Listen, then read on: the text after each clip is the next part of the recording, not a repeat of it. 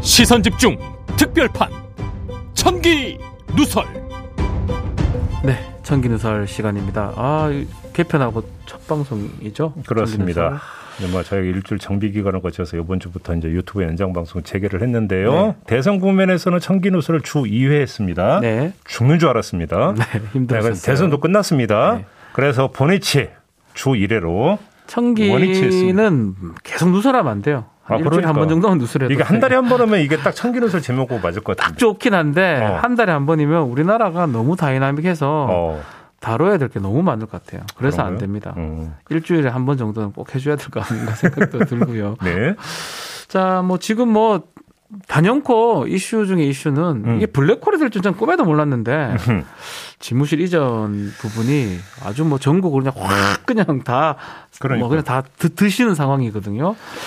요 얘기를 좀 하지 않을 수 없는데 뭐 다른 언론에서 얘기하는 뭐 집무실 이전해야 된다, 뭐안 네. 해야 된다, 조절해야 된다 이런 얘기 말고 그러니까 힘들어. 그러니까 그 이 청기노설이 이제 그 컨셉이 하나는 삐딱선이고 하나는 네. 구름인데 이 삐딱선을 타려니까 참 힘들어요. 그냥 묻어가면 좋은데. 묻어가면 이거 방송의 존재 의미가 없는 거죠.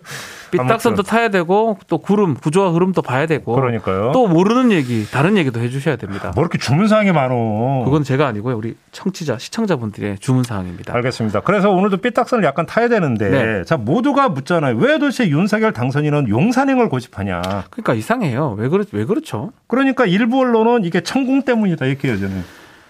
그죠? 뭐 지금 보도가 됐다가 지워지기도 하고 삭제되기도 했고요. 예, 그 언론은 뭐 천공 스승이라고 음. 표현하던데 뭐 이분이 뭐 제 스승은 아니기 때문에 그냥 천공이라고 하겠습니다. 네. 그잖아요. 천공 씨. 예. 천공 법사? 예, 뭐 하여튼 아무튼 네. 천공. 천공. 이 사람 2018년인가요? 네. 이때 뭐 용산 뭐 여의주 어쩌고 이제 했던 발언 이걸 주목하고 있던데요. 이 천공 발언하고 용산행이 상관성이 있는지 확인할 방법이 없잖아요. 근데 어제 보니까 네. 또뭐 아니라고 하던데 본인은 천공은 네. 그잖아요. 설령 상관성을 인정한다 하더라도 네. 해소가 안 되는 게 있어요. 음. 용산행 전에 뭐가 있었냐면 탈청와대 선언이 있었던 거잖아요. 그 청와대 가지 않겠다. 네. 그러니까 질문 던지는 게 두 가지인 거죠. 왜 용산에 가려고 하느냐 이전에 네. 왜 청와대에서 그게 나오려고 하느냐 음. 이걸 먼저 짚어야 되는 거잖아요. 그게 어쩌면 더 중요한 얘기 같아요. 그렇죠. 네. 여기서 또 풍수가 나옵니다. 음.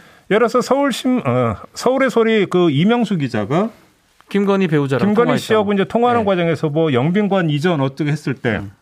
뭐 그러니까 영빈관 이야기 나왔었죠. 네. 그러면서 뭐 터가 좋아 그러니까 좋지 않아서 뭐 옮길 거야 뭐 이런 발언이 나온 거고. 그게 있어요. 이것도 풍수 때문 아니냐. 음. 뭐 이런 식의 또 이제 그러니까 뭐 추측이 있어요. 근데 역시 이것도 해석 뭐 확인할 방법이 없어요. 그리고 설령 이게 진실이라면 더 문제인 거죠, 사실은. 그렇죠. 그게 아니길 바랍니다. 많은 국민들. 이건 나라의 불행인 거죠. 예. 그래서 아니길 바랍니다. 네. 정말. 네. 그래서 저는 지금부터는 무속 풍수는 일체 얘기를 안 하겠습니다. 네. 이건 무시하고 그 얘기는 하지 마시죠. 논외로 치고 네. 다른 각도로 한번 삐딱선을 타보겠는데 다른 각도 궁금합니다. 어떤 게 있을까요? 자, 일단 윤석열 당선인이 어느 정도로까지 탈청와대에 대해서 신경을 쓰고 있는지 오디오로 먼저 한번 들어보시죠. 네. 준비 안 됐어요? 음... 네, 준비가 안 됐다네. 아, 제가 한번 읽어보겠습니다. 음, 이게 그러니까 그 기자회견에서 3월 20일 기자회견인데요. 본인이 이제 그 밝혔던 내용인데요. 청와대는 절대 들어가지 않고 제왕적 권력의 상징으로 조선 총독 부터 100년 이상 써온 데다가 이 장소는 국민께 다 돌려드리고 국립공원화하는 것이 맞다는 생각에는 변함이 없고 으흠. 시간이 걸리면 결국 들어가야 되는데 들어가서 근무를 시작하면 또 여러 가지 바쁜 일들 때문에 이 이전이 안 된다 본다. 그러니까. 용산행이 가로막혀더라도 나는 청와대는 절대 안 들어가. 절대 안 간다. 절대 안 들어가 네, 이거잖아요. 맞습니다. 탈청와대는 거의 신념화되어 있다. 아주 뭐 확고합니다. 그 마음은. 자, 이런 어떤 태도에 대해서 김영환 당선인 특별 고문이 21일에 페이스북에 글을 올렸더라고요. 네. 외롭고 고뇌찬 결정이다. 음. 이렇게 아주 칭송을 하면서 이 한 구절이 있었습니다. 그의 잠 못 이루는 봤어. 밤에는 박정희의 월남 파병 결정을 할 때 수북이 쌓인 담배꽁초의 냄새가 나고 네. 일본 문화 개방을 결정할 때 김대중의 블랙커피의 향이 모락모락 피어난다. 오. 외롭고 고뇌찬 결정이 두 사례가 먼저 있었다라는 거죠. 네. 박정희의 월남 파병과 김대중의 일본 문화 개방. 음. 이때도 외롭고 고난의 고뇌찬 결정했는데 그것에 준하는 결정이 윤석열 당선인의 이번 결정이다. 파병 문화 개방 그거하고 네. 유사한 준하는 결정. 뭐 이거에 대해서 뭐 이렇게 평가할 거냐 말 거냐는 우리 촌철님들의 평가에 그냥 맡기겠고요. 예. 저는 이걸 보면서 어 그래? 근데 제가 보니까 빼놓은 사람이 한 명 있더라고요. 누구죠? 어쩌보면 이 문제에 관한 한 윤석열 당선인의 롤 모델일지도 모를 사람. 아하. 누구냐? 바로 YS. 김영삼 전 대통령. YS. YS. 예. 자, 이건데요. 제가 왜 여기서 YS를 소환하는지 예. 그 이유를 일단 이거부터 얘기를 하겠습니다. 윤석열 당선인이 대선 출마 선언을 한 게 6월 29일이었죠. 네. 작년. 맞습니다. 그 이후 지금까지 YS 관련 장소를 세 번 방문을 했어요. 오. 어. 그러니까, 그러니까 대선 출마 선언한 지 사흘 만인 작년 7월 2일에 김영삼 기념도서관을 비공개 방문을 합니다. 네. 이 자리에서 이런 말을 한다고 그래요. 김영삼 전 대통령은 진영 논리에 따른 뺄셈과 나누기의 정치가 아닌 덧셈의 정치, 큰 정치를 통해 국민 통합과 상식의 정치를 하시고자 하는 노력을 멈추지 않으셨다. 어. 라고 했고 네. 뉴시스 보도에 따르면 이런 말도 한 것으로 전해졌다라고 나온 보도가 돼 있더라고요. 네. 사법 시험에 일찍 합격했으면 변호사로 활동하다가 YS 문하생으로 들어갔을 것이다. 사법 시험 좀 늦었죠. 네, 라고 그러니까 그 말한 것으로 전해졌다고 뉴시스가 이제 보도한 게 있더라고요. 이게 첫 번째고 네. 작년 11월 22일에 YS 서거 6주기 추모식이 있었습니다. 음흠. 물론 이때는 윤석열 당선인만 참석한 게 아니라 대선 후보들이 거의 대부분 이때 참석을 했었어요. 이때 이 자리에서 뭐라고 했냐면 어느 한 정권이 하기 어려운 결단을 해서 한국 사회를 엄청나게 개혁했다. 음. 누가 YS가. YS가 이렇게 칭송을 했습니다. 그리고 올해 2월 19일 대선 막판에 그러니까 PK 지역 유세를 하다가 갑자기 경남 거제의 YS 생가를 생가, 방문. 예. 이러면서 이 자리에서 무슨 말을 하냐면 정직하고 큰 정치로 개혁의 문민 시대를 여신 김영삼 대통령님의 정신을 배우겠습니다. 음. 늘 어려운 상황에서도 타협하지 않고 단호할 때 단호했으면서 정직하고 큰 정치를 하셨기에 진영에 관계없이 많은 국민들로부터 사랑을 받으셨습니다. 이야, 이런 말을 많은 좋은 얘기들 많이 했어요. YS 관련 세 번의 방문이 음. 있었는데 방문 자체에 저는 방점을 찍는 게 아니에요. 예를 들어서 그 DJ의 어떤 하이도 생가도 방문한 적이 그렇죠. 있었고 맞습니다. 박정희 생가도 방문한 적이 있었거든요. 음. 방문 그 자체에서 특별히 강조를 해야 될 부분은 제가 볼 때는 그건 별로 없는 것 같고요. 음.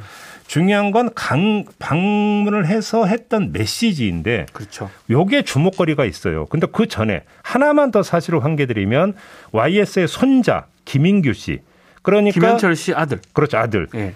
이 사람이 선거대책본부 시절에 청년 보좌 역을 거쳐서 지금 인수위 청년 실무위원으로 결합한 건 지금 일하고 있습니다. 예. 그렇습니다. 예. 그런 관계라는 걸 음. 말씀을 드리면서 세 번의 방문에서 내놓았던 세 개의 메시지 여기에서 겹치는 부분이 있어요. 어떤 게 있습니까? 두 개가 있는데요. 아하. 첫째, 진영을 뛰어넘는 큰 정치를 계속 강조를 해요. 제가 아까 읽어드린 거에 나오죠. 큰 정치가 몇 번 나오죠. 그렇죠. 두 번째, 비타협적 개혁을 강조를 해요. 맞습니다. 반대가 있더라도 무릅쓰고 전진하는 개혁을 강조. 밀어붙이는 거. YS가 뭐. 자 그러면 네. 윤석열 당선인은 YS에 무엇을 보고 이렇게 평가를 했을까? 저는 그러니까요. 이게 궁금했어요. 진영을 뛰어넘는 비타협적인 개혁 부분 어떤 게 있을까요? 특히 여기서 뭐 YS 뭐 여러 장면이 많이 있기 때문에 이 탈청와대 네. 내지 용산행과 관련된 큰 정치면서 비타입적 개혁 사례가 뭐가 있을까를 찾다가 제가 찾아낸 게 하나 있어요. 뭐죠? 뭔지 아십니까? 뭐가 있을까요? 한때 중앙청이라고 불렸던 아, 조선, 조선 총독부, 총독부, 건물 철거가 있었습니다. 이야, 딱 떠오르네요. 이게 이게 갑자기 그냥 어 이게 하루 아침에 없어질 줄 꿈에도 몰랐었거든요. 기억하십니까? 기억하죠. 어, 이거 어. 엄청 큰 그때 일이었었는데 네. 아무튼 명분이 이거였잖아요. 일제히 잔재를 정산해서 네. 우리의 상징인 경복궁의 본 모습을 찾고 민족 정기를 바로 세운다. 이야. 이러면서 역사 바로 세우기 어떤 신호탄 비슷했던 게 바로 이거였어요. 예. 이게 뭔가 지금 탈청와대하고 뭔가 묘 겹치는 부분이 있다는 생각 안 드세요? 약간은 겹치는데 뭔가 다른데요. 그래도 그래도 물론 예. 윤석열 당선인이 이거를 벤치마킹 했는지 안 했는지는 저는 뭐, 몰라요. 우리가 좀 생각하는 그래서 예. 벤치마킹 했다라는 이야기를 하지는 않겠습니다. 네. 그래서 지금부터는 이야기를 이렇게 돌리겠습니다. 근데 윤석열 당선인이 YS의 큰 정치, 비타협적인 개혁 노선 이거를 정말로 본받고자 했다면 네. YS가 했던 그런 어떤 그러니까 발걸음과 지금 윤석열 당선인이 탈청와대에서 보이고 있는 발걸음이 과연 같을까? 음. 이건 비교 평가는 해볼 수는 있죠. 그렇죠. 그거를 조선 총독부 건물 철거를 가지고 제가 한번 비교를 해볼 텐데요. 음. 그걸 잣대 삼아서 한번 비교를 해볼 테니 한번 오. 봅시다. 일단 겹치는 얼핏 보면 비슷해 보이는 점이 있어요. 네. 첫째, 단독 결단이라는 점입니다. 무슨 이야기냐면 예? YS의 경우 나중에 국회의장도 했고 비서실장을 지낸 박관용 음. 전 의원이 있지 않습니까? 네. 이분의 증언이 있는데 이게 YS의 단독 결단이었다는 거예요. YS가 청와대에 들어가기 전에 이미 철거를 결심을 했는데 음. 그 계기가 두 가지로 추측이 된다라는 네. 거예요. 일단 경복궁을 둘러보던 일본인 관광객이 우리가 지어진 건물이야라고 말하는 걸 들었대요. 그러면서 기념 사진을 찍더라는 걸 그러니까 YS가 봤다라는 거죠. 일본 사람이 그랬다는 거죠. 예. 두 번째가 YS가 야당 의원 시절에 일본 의원 집에 초대받아 간 적이 있는데 네. 그 의원 집에 갔더니 벽에 사진이 걸려 있었는데 그게 총독부 건물 사진이더라고요. 이야. 뭐야 이게 이렇게 돼가지고 조선 총독부 건물 철거를 YS가 단독으로 결정을 했다. 이야. 그렇게 자기는 추정한다라고 박관영 그러니까 단독 결단이에요. 의장이 그러니까 네. 회고를 했다라는 게. 와이스 혼자서. 근데 지금 보세요. 네. 이그 탈청와대 같은 경우도 윤석열 당선인이 아까 그랬잖아요. 신념화되어 있다고. 그렇죠. 지금 그런 느낌입니다. 절대 안 들어가겠다. 그런 점에서 네. 비슷한 부분이 일단 보여요. 음. 두 번째 비타협성인데 네. 조선 총독부 건물 철거한다고 할 때 난리가 났었어요. 당시 김종필 자민련 총재 이거 이 건물은 재헌국회 의사당으로 쓰였던 건물이고 이 국기 개양대는 해방됐을 때 처음으로 태극기가 올라간 곳인데 이거를 그냥 없애버리는 게 말이 되냐. 네. 최소한 독립기념관으로도 옮겨야 된다라고 주장을 했거든요. 그 다음에 그때 또 역시 야당했던 새정치 국민회의 대변인이 누구냐면 지금의 박지원 국정원장인데. 박지원 국정원장. 박지원 대변인인 그때 뭐라고 했냐면 치욕의 역사도 역사이니까 보존하자고 주장을 했어요. 맞아요. 예. 야당이었던 새정치 국민회의와 자민련은 그렇다 치고 그때 여당이었던 민자당은 음. 민자당 역시 철거 방침을 재고해 달라라는 내용의 보고서를 작성을 해서 올려요. 음. 여기에다가 사회 각계 인사 1117명은 건물 보존 시민 모임을 만들어서 반대를 하고 나서요. 진짜 많은 각계각층에서 굳이 없애야 되냐 이런 엄청난 반대가 있었다는 네. 거예요. 이때 YS의 대답이 뭐였냐? 실댐 소리 마라. 라는 거였다는 네. 거예요. 실댐 소리다. 말 그대로 음. 비타협적으로 밀어붙였다는 그렇죠. 거죠. 그렇죠. 완전 밀어붙였어요. 비슷하죠. 네. 그 다음에 타이밍이 비슷해요. 음.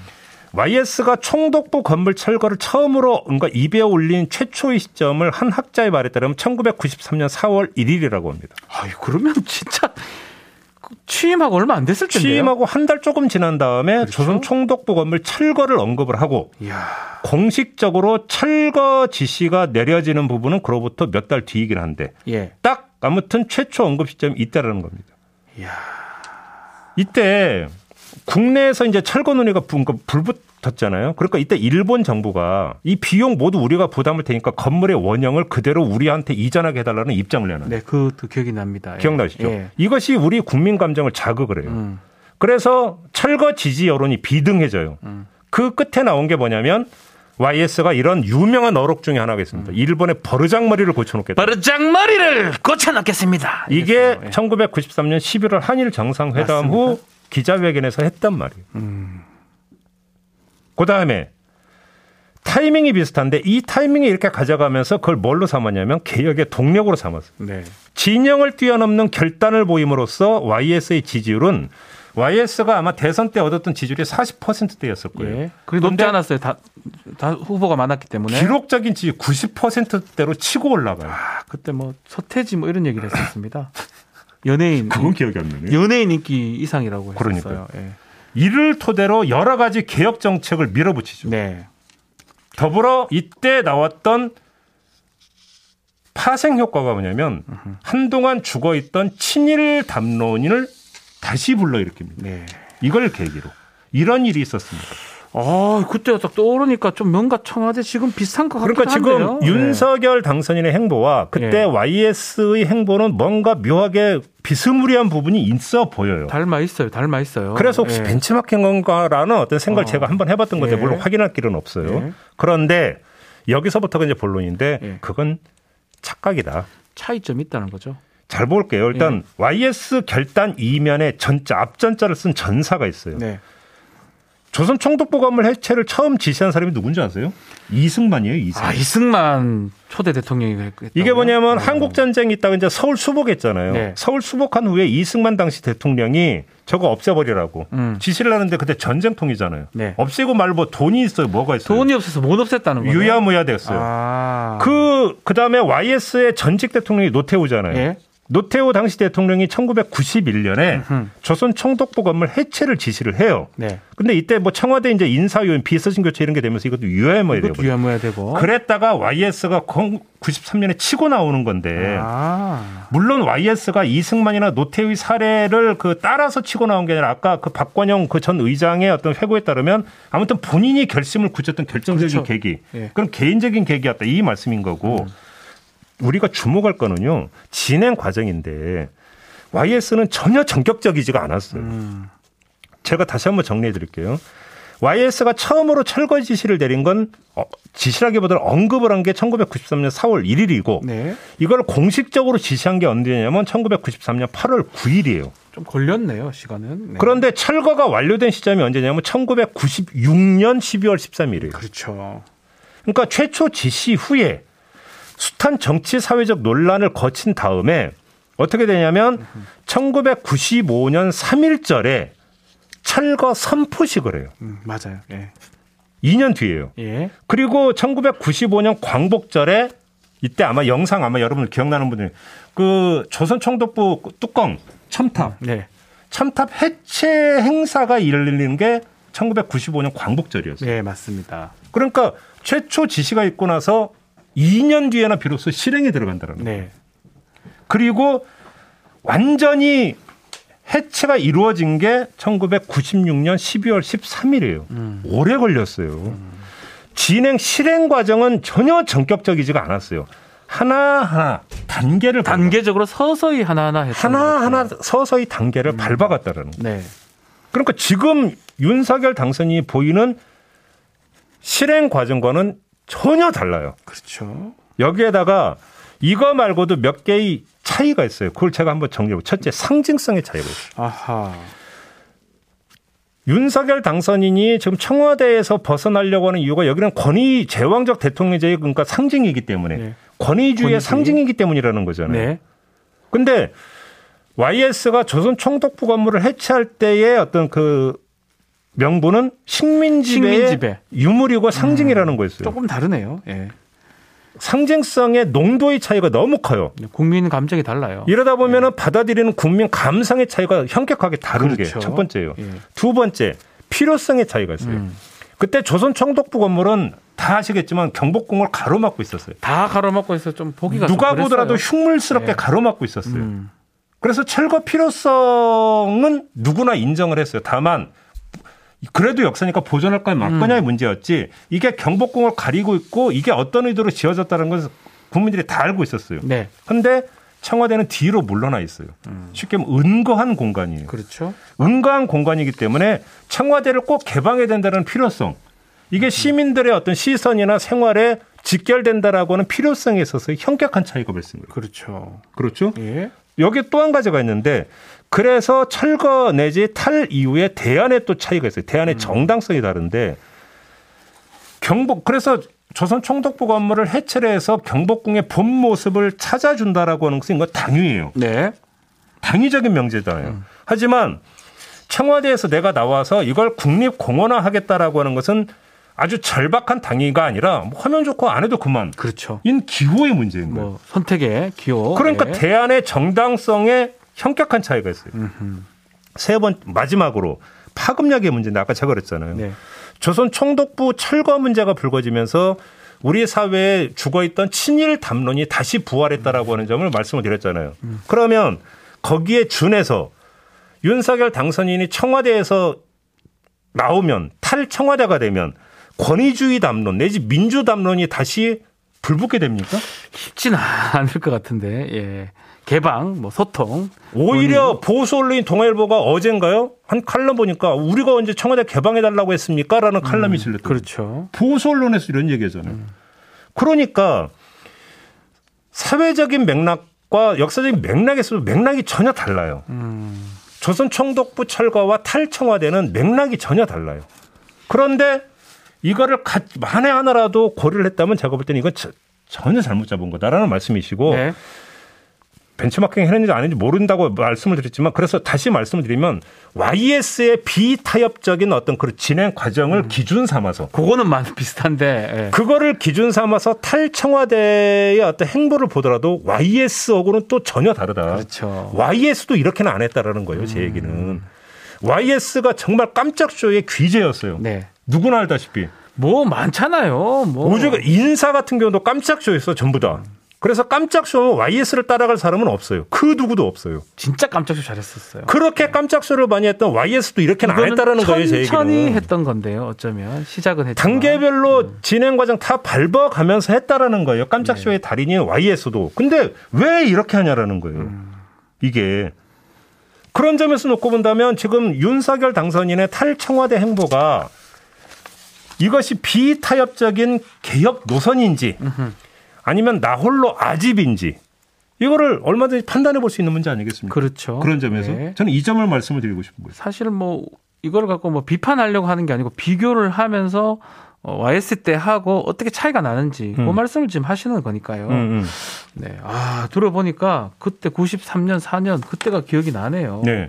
말도 안, 뭐 진짜 YS는 정말 추진력 하나는 최고였었는데요. 그런데 이 총독부 건물은 사실은 그렇게 빨리 가진 않았던 것 같아요. 그러니까 3년 걸렸다니까? 오래 걸렸던 것 같아요. 네, 네. 네. 자, 많은 분들이 글 주셨습니다. 청기누설 앞으로 할 일이 태산 같다는 또 정희님 글도 있고요. 음. 남이라님은 청기누설 삐딱선 계속 부탁드려요. 어차피 청기누설은 삐딱선하고 구름이 컨셉입니다. 아, 다르게 네. 하지 않습니다. 음.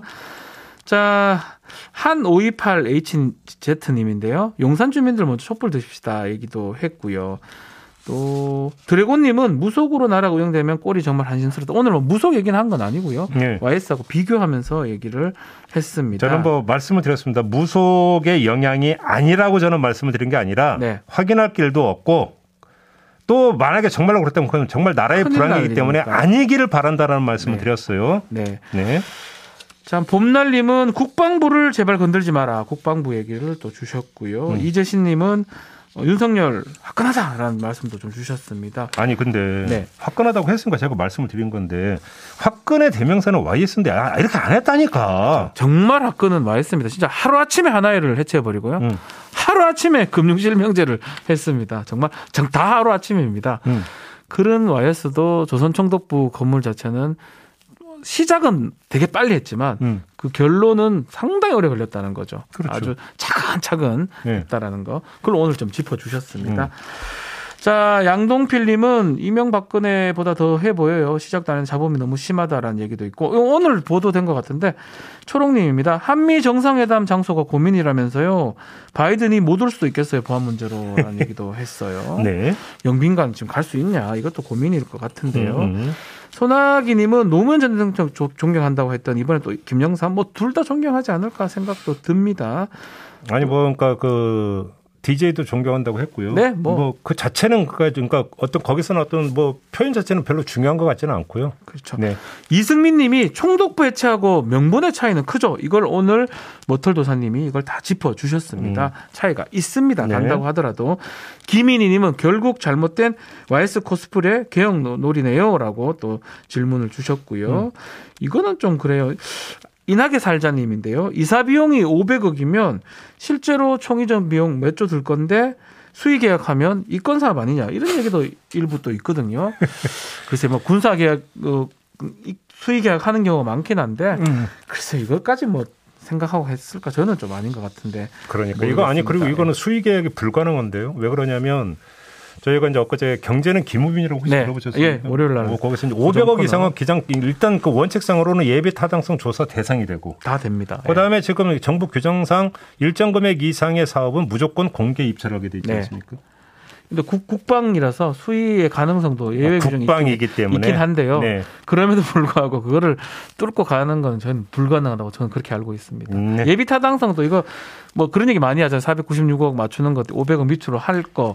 그런 얘기는 있지만 그거 하기 위해서 했다고 보기엔 조금 저는 제가 한 말씀만 더 드리면은요. 네. 그러니까 많은 분들이 착시를 하고 있는 게 청와대 탈 청와대는 검증 대상으로 삼지를 않아요. 그렇죠. 왜 문재인 대통령도 하려고 했고 네. DJ도 하려고 했고 했으니까 이거는 가장 기본적으로 공감대가 형성이 되어 있는 것이기 때문에 그렇죠. 네. 거기에 뭐 다른 의도가 있겠느냐라는 생각을 하면서 그냥 넘어가고 있는 부분인데 아까 그랬잖아요. 이승만이 지시를 했고 노태우가 지시를 했다. 못했어요 결국은. 못하고 그런데 왜 그러면 YS가 했을까라고 하는 데 있어서는 그 개인적 어떤 특성과 개인적 역사, 네. 개인적 판단의 어떤 이유 으흠. 이런 것들 좀 따로 살펴야 되는 부분이 있는 거죠. 그래서 오늘 이 부분을 짚었다 이렇게 이해를 해주시면 맞습니다. 네. 자, 뭐 설탕통님 도대체 청와대 국방부를 다 옮기는 일 어찌 두 달 만에 이제 결국 그게 조금 문제가 아닌가 생각이 듭니다. 또 음. 인수위에 업무 범위를 벗어났다는 뭐 평가들도 있기 때문에 그 부분도 사실 좀 판단을 좀 해봐야 되겠죠. 네. 전재규님은 용산 이전을 반대하는 게 아니라 일단 청와대 들어와서 찬찬히 살펴보고 하라는 거지. 오늘 좀 맥락 중에도 이 얘기가 있는 거죠. 네. 그 쇼에 깜짝 쇼의 달인 YS도 결국은 총독부 해체 관련해서는 주장은 빨리 했지만 그 해체 과정은 상당히 걸렸다. 오늘 얘기 안 했는데 네. 한번 그럼 거꾸로 한번 얘기를 해볼게요. 그러니까 그 밀어붙이기로는 타이 추종을 불허했던 네. YS도 청와대에서 왜 못 나왔을까? 그렇죠. 아, 이것도 그러면 한번 이제 궁금한 사항이 되는 거죠. 네. 따져보고 따져보고 안 되니까 못 나온 거 아니냐 생각도 음. 듭니다. 자, 우리 릴리 채식님, 김종배님 최고다. 이런 역사를 어디서 배우겠어? 근데 이런 역사가 현재 진행형이긴 한데 또 젊으신 분들은 모르죠. 모를 수 있을 것 같아요. 25년 전 일이니까. 저희는 이제 저 어려 저 대학 다닐 아, 이때 그 조선총독부 그 자꾸 뚜껑이라고 그러는데 첨탑 해체 그다 기억이 나요. 첨탑 해체 행사는요 어마어마하게 어마어마했어요. 네. 뭐 방송 어. 생중계하고 난리가 아니었어요. 아 그러니까 이거는 젊으신 분들은 이게 역사라고 생각하죠. 아니 물론 이때 네. YS가 이렇게 하면서 국민 지지수를 모아서 그렇죠. 이제 정치적으로 활용을 했죠. 네. 당연히 그러니까 그렇게 해서 밀어붙이고 이제 드라이브를 거는 에너지원으로 삼았던 맞습니다, 맞습니다. 그래서 개혁을 또 추진하기도 음, 음 했었고요. 음, 음. 알겠습니다. 자, 오늘 뭐 용산 집무실 이전 관련해서 좀 YS 때이 총독부 건물 해체 부분하고 비교를 하니까 뭔가 들어오는 부분들이 있는 것 같습니다만 많은 분들 글도 주시고요. 음. 어쨌든 간에 뭐 이게 진행이 될지 또 한다면 아마 제 생각에는 취임 이후에 가능할 것 같아요. 분위기상으로는. 아니 제가 볼 때는 네. 취임 전에 가는 건 물 건너 간 것 같아요. 네, 99.9% 끝난 얘기고. 할 수가 없어요. 예비비도 안 되고. 남은 문제는 이거죠. 그러면 네. 이전하는 기간 동안에 지금 뭐 딘수에서 나오는 이야기는 그 서초동에서 그냥 출퇴근한다라는 거잖아요. 그것도 참 네, 지금 말씀은 그래요. 제가 사무실이 거기 있고요. 네. 제가 용산이고 막 왔다 갔다 하는데 이게 진짜 막히는 곳이거든요. 아주 상상하기가 좀 어렵습니다. 하여튼 어쨌든 간에 뭐 그 지금은 그렇게 한다고 하니까 좀 음. 지켜봐야 될 것 같습니다. 이렇게 마무리하죠. 네, 청기누설 오늘 여기서 마무리하고요. 다음 시간에 뵙도록 하겠습니다. 감사합니다.